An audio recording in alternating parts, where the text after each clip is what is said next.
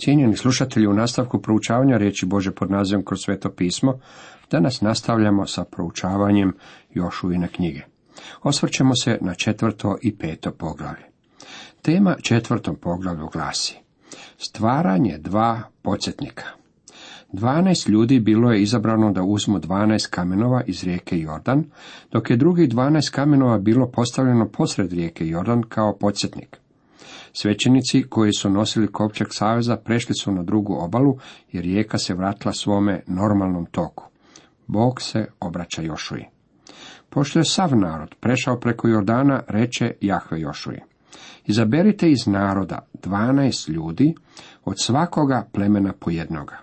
I zapovjedite im, dignite odavde iz sredine Jordana, s mjesta gdje stoje noge svećenika, dvanaest kamenova koje ćete ponijeti sa sobom i položiti na mjestu gdje budete noćas prenoćili.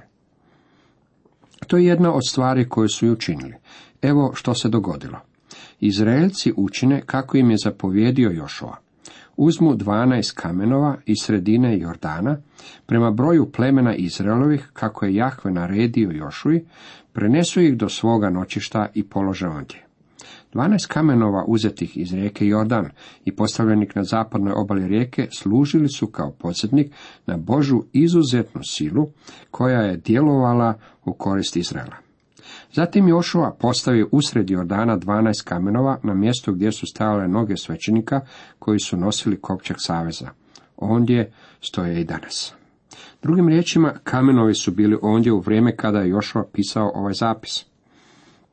Ovaj odjeljak u Bibliji je od velike duhovne važnosti za nas danas.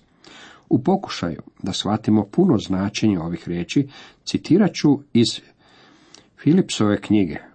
Ovo nije prevod, već tumačenje. Rimljanima 6, 1 do 4. Koji će dakle biti naš odgovor? Hoćemo li grešiti koliko nam srce želi i pratiti do koje mjere možemo izrabljivati Božu milost? Gnusne li pomisli? Mi koji smo umrli grijehu, kako možemo živjeti u grijehu i trenutak dulje? Kada smo umrli grijehu, zar ste zaboravili da smo svi koji smo bili kršteni u Krista Isusa samim tim činom sudjelovali u njegovoj smrti? Bili smo mrtvi i pokopani smo s njim u krštenju.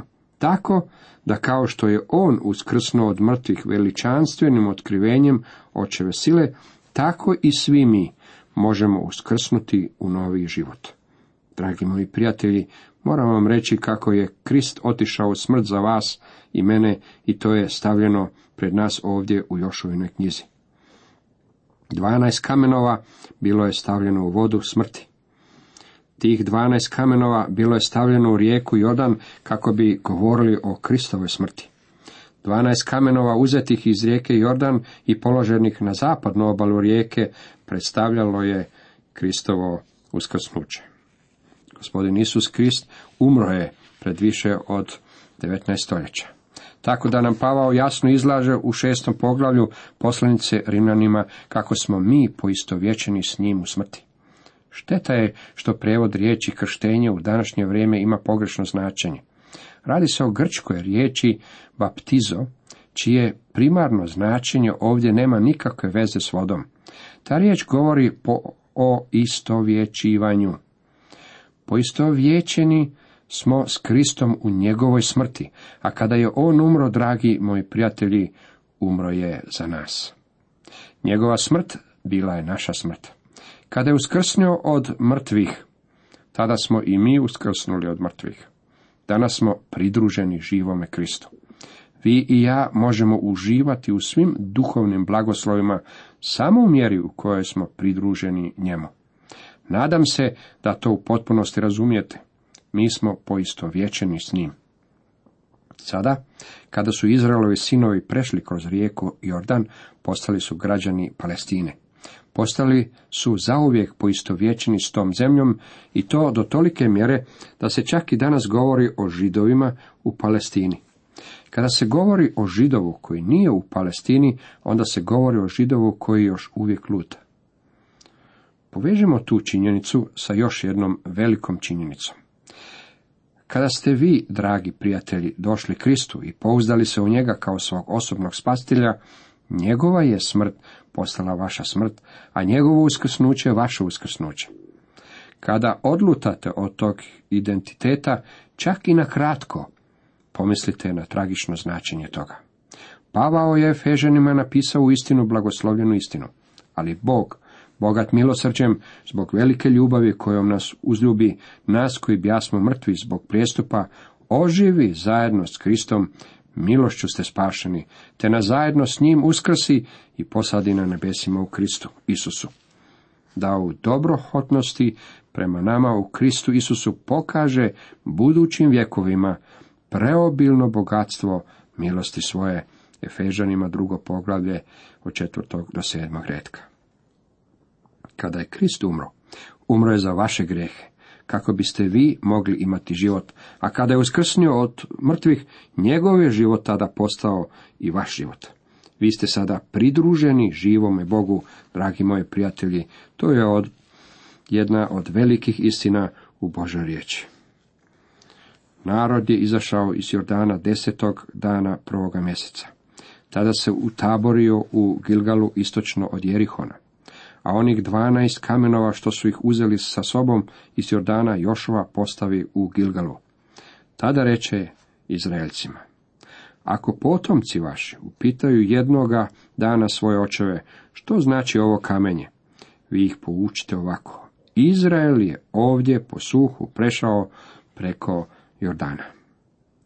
Ako izvodimo duhovnu pouku iz ovoga odjeljka, naš zaključak može biti samo da našu djecu moramo poučavati evanđelju. Posao roditelja je svojoj djeci dati poruku evanđelja. Držim da nema veće povlastice nego biti roditelj i dovesti svoje dijete do spasonosne spoznaje o Isusu Kristu. Moja supruga imala tu povlasticu da naše čeri dovede gospodinu. To je odgovornost roditelja. Dalje kaže, jer je Jahve Bog vaš osušio pred vama vodu Jordana, dok ne prijeđoste, kao što je učinio Jahve Bog vaš s morem crvenim, kad ga je osušio pred nama, dok ne prijeđosmo. A sve to, da bi znali svi narodi zemlje, koliko je moćna ruka Jahvina, i vi sami da se svagda bojite Jahve, Boga svoga. Ono što je Bog učinio za Izraelove sinove, učinio je za njihovu korist. Vašu korist i moju korist. Učinio je to kako bi svi narodi na zemlji mogli znati da je Božja ruka u istinu premoćna i silna. Ovaj naum objave vrlo grafički se ispunio čim su kananci čuli vijest da su Izraelovi sinovi prešli kroz rijeku Jordan. Nekoliko važnih stvari za zapamtiti u ovome poglavlju su sljedeće.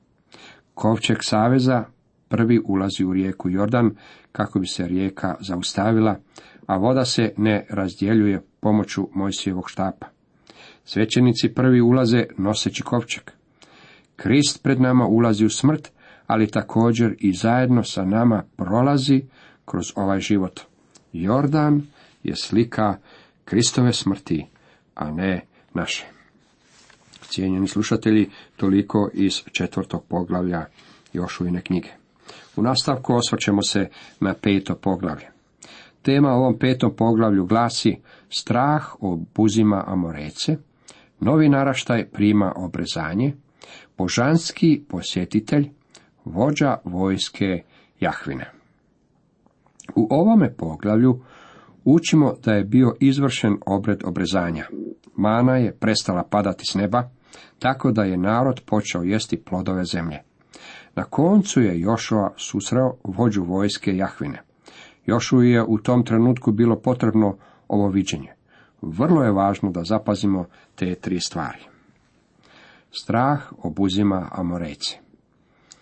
Pošto su čuli svi kraljevi Amorejski na zapadnoj strani Jordana i svi kraljevi Kananski koji bjahu uz more da je Jahve osušio Jordan pred Izraelcima, dok ne pređoše, zastade im srce i nestade im junaštva pred Izraelcima. Zbog toga što je rijeka Jordan u to vrijeme bila u svojoj sezoni plavljenja, Amorejci i Kananci nisu očekivali da će Izraelcima uspjeti preći na drugu obalu. Mislili su da će se s njima morati suočiti tek kada završi sezona plavljenja. Vjerojatno su mislili da imaju mnogo više vremena za pripremu za ratovanje, tako da su bili u velikom šoku kada su saznali da im je Bog omogućio da pređu kroz rijeku Jordan. Obrezanje novog naraštaja. U to vrijeme Jahve reče Jošuj, načini sebi kamene noževe i ponovno obreži Izraelce. Jošova načini sebi kamene noževe i obreza Izraelce na brežuljku Aralotu. A evo zašto ih Jošova obrezao. Sve ljudstvo što je izišlo iz Egipta, sve što mogaše nositi oružje, pomrlo je na putu kroz pustinju. Svi oni bijahu obrezani, ali nije bio obrezan nitko koji se rodio na putu kroz pustinju poslije izlaska iz Egipta. Novi je naraštaj zanemario obred obrezanja koji je bio svojstvo svrsna značka Abrahamovog saveza. Abrahamov savez, sjetimo se, davao je Izraelcima pravo na posjedovanje kanaanske zemlje. Zanemarili su svetkovati ovaj obred tijekom godina lutanja kroz pustinju. Jer su četrdeset godina Izraelci lutali pustinjom dok ne pomreše svi za oružje sposobni koji bijahu izišli iz Egipta. Nisu slušali glasa Jahvina, te im se Jahve zakleo da njihove oči neće vidjeti zemlju koju je obećao njihovim ocima, zemlju u kojoj teče mlijeko i med. Na njihovo je mjesto podigao sinove njihove i njih je Jošova obrezao. Nisu bili obrezani jer se na putu nije obrezivalo. Kad je bio obrezan sav narod, počivali su u taboru sve dok nisu ozdravili. Tada reče Jahve Jošuji, danas skidoh sa vas sramotu egipatsku i prozva se ono mjesto Gilgal sve do naših dana. I u duhu i u stvarnosti Izraelovi sinovi nisu održavali obred obrezanja koji je bio oznaka Abrahamova saveza. Izraelovi sinovi četrdeset su godina lutali pustinju, sve dok nisu pomrli svi oni ljudi koji su izišli iz Egipta, koji su bili ljudi rata. Bog im je dao djecu i oni su ti koje je Jošua obrezao. U tom trenutku Bog je skinuo sramotu egipatsku. Egipatska sramota znači da su tijekom kasnijih godina svoga ropstva u Egiptu Izraelci zanemarili ovaj obred i to se zanemarivanje nastavilo tijekom godina lutanja pustinjom. Stoga se mjesto na kojem je Jošua obrezao Izraelove sinove prozvalo Gilgal, što znači skidanje, valjanje. Izraelci se dakle utaboriše u Gilgalu i ondje na Jerihonskim poljanama proslaviše pashu 14. dana u mjesecu uvečer. Bilo je to u proljetno vrijeme, u vrijeme kasnijih kiša, kada je Izrael izvršio obred obrezanja i zatim proslavio blagdan Paske. Sramota egipatska bila je skinuta s Izraela. Bog je obećao da će Abrahamovim potomcima dati zemlju i to je obećanje uskoro trebalo postati stvarnost. Sve ovo sadrži veliku duhovnu pouku za nas danas. Stara narav nije dobra. Stara narav ne može baštiniti duhovne blagoslove. Stara narav ne može čak niti uživati u duhovnim blagoslovima. Staroj se naravi neće dopasti Kanaan, niti bilo što na nebesima. U poslanici Galačanima u petom poglavlju, sedamnaestom redku, Pavao piše. Jer tijelo žudi, što je doslovno ratuje protiv duha, a duh protiv tijela. Doista to se jedno drugomu protivi, da ne činite što hoćete. Pavao je shvatio da su staroj naravi nema ničega dobro. Također je otkrio da nema nikakve snage niti u novoj naravi. Vidite to u Rimljanima 7. Obrezanje Izraelovih sinova bio je znak prepoznavanja ove činjenice. A sutradan, poslije pashe, upravo toga dana, blagovali su od uroda one zemlje, beskvasan kruh i pržena zemlja. I mana je prestala padati čim su počeli jesti plodove zemlje. Tako Izraelci nisu više imali mane, nego su se te godine hranili plodovima zemlje kananske. Mana je bila slika Krista, rečeno nam je u Novom Zavetu. Isus je rekao, očevi vaši jedoše u pustinji manu i pomreše. Ovo je kruh koji silazi s neba. Da tko od njega jede, ne umre. Ja sam kruh živi koji je s neba sišao. Tko bude jeo od ovoga kruha, živjet će u vijeke. Kruh koji ću ja dati tijelo je moje za život svijeta. Čitamo u Evanđelju po Ivanu šestom poglavlju od 49. do 51. redka. Mana predstavlja Krista u njegovoj smrti. On je došao na ovaj svijet kako bi dao svoj život kao otkupninu za mnoge. Kada je Izrael stigao u Kanaan, mana je prestala padati s neba i narod je počeo jesti plodove zemlje. U nastavku božanski posjetitelj vođa vojske. Od 13. do 15. redka čitamo.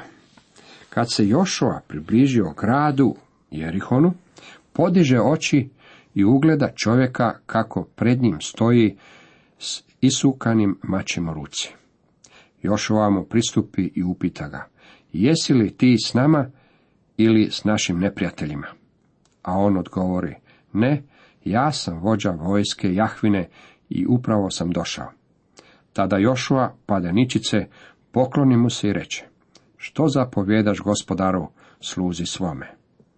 A vođa vojske Jahvine odgovori Jošuji, skini obuću s nogu svojih, jer je sveto mjesto na kojem stojiš. I Jošuva učini tako. Ovo je Jošuin poziv i poslanje. Poziv je sličan onome kakvog je primio Mojsije u Midijanskoj ravnici kod goruće grma. Mojsiju je bilo rečeno da izuje obuću, jer je tlo na kojem je stajao bilo sveto. Čitamo to u izlasku trećem poglavlju petom redku. Izraelovi sinovi prešli su rijeku Jordan i utaborili su se na drugoj obali. Jednog jutra Jošua je vjerojatno ustao i pogledao kraj u kojem se nalaze. Pogled je bio u istinu impresivan. Bio je okružen taborima svih dvanaest Izraelovih plemena. Dok ih je promatrao, mislim da se malo ispunio ponosom. On je bio osoba kojem je bilo povjereno vodstvo, tako da je središnji stožer zasjedao u njegovom šatoru. Zatim je okrenuo pogled prema rubu tabora, gdje je ugledao čovjeka kako stoji držeći i sukani mač. Jošua je možda pomislio, gle, tamo je netko tko izgleda ne zna da sam ja vrhovni zapovjednik svih postrojbi. Bolje da odem do njega i malo mu objasnim kako stvari funkcioniraju. Tako je otišao do njega i prema našem prevodu rekao, jesi li ti s nama ili s našim neprijateljima? Ako želite to izrečeno malo suvremenijim riječima, što je s tobom? Tko ti je zapovjedio da isučeš mač? Zatim se onaj, za kojeg vjerujem da je to bio predutjelovljeni Krist, okrenuo prema njemu. A kada se okrenuo, rekao mu je, ne, ja sam vođa vojske Jahvine i upravo sam došao. Zapazite kako Jošua reagira na njegove riječi. Pao je pred njim ničice. Vidite, Jošua je naučio da središnji stožer ipak nije bio u njegovom šatoru. Bio je kod Božjeg prijestolja. Bog ih je vodio. U stvari Jošua nije bio zapovjednik Jahvine vojske, bio je pod nečijom drugom zapovjedi. Od njega će i primati naređenja. Vidjet ćemo to u sljedećem poglavlju, kada će izraelska vojska maširati oko Jerihona punih sedam dana. Da ste zaustavili Jošu šestog dana i rekli mu, gledajte generale Jošova, glupo je raditi to što vi radite. On bi vam vjerojatno odgovorio, tako ja mislim. Pa zašto onda to radite? Vi ste ti koji zapovjedate vojskom. Jošova bi vam odgovorio, u krivu ste. Ja naređenja primam od nekoga tko je iznad mene. Ja sam najobičniji redov niska čina. Činim ovo jer mi je tako bilo zapovjeđeno. Cijenjeni slušatelji, toliko za danas.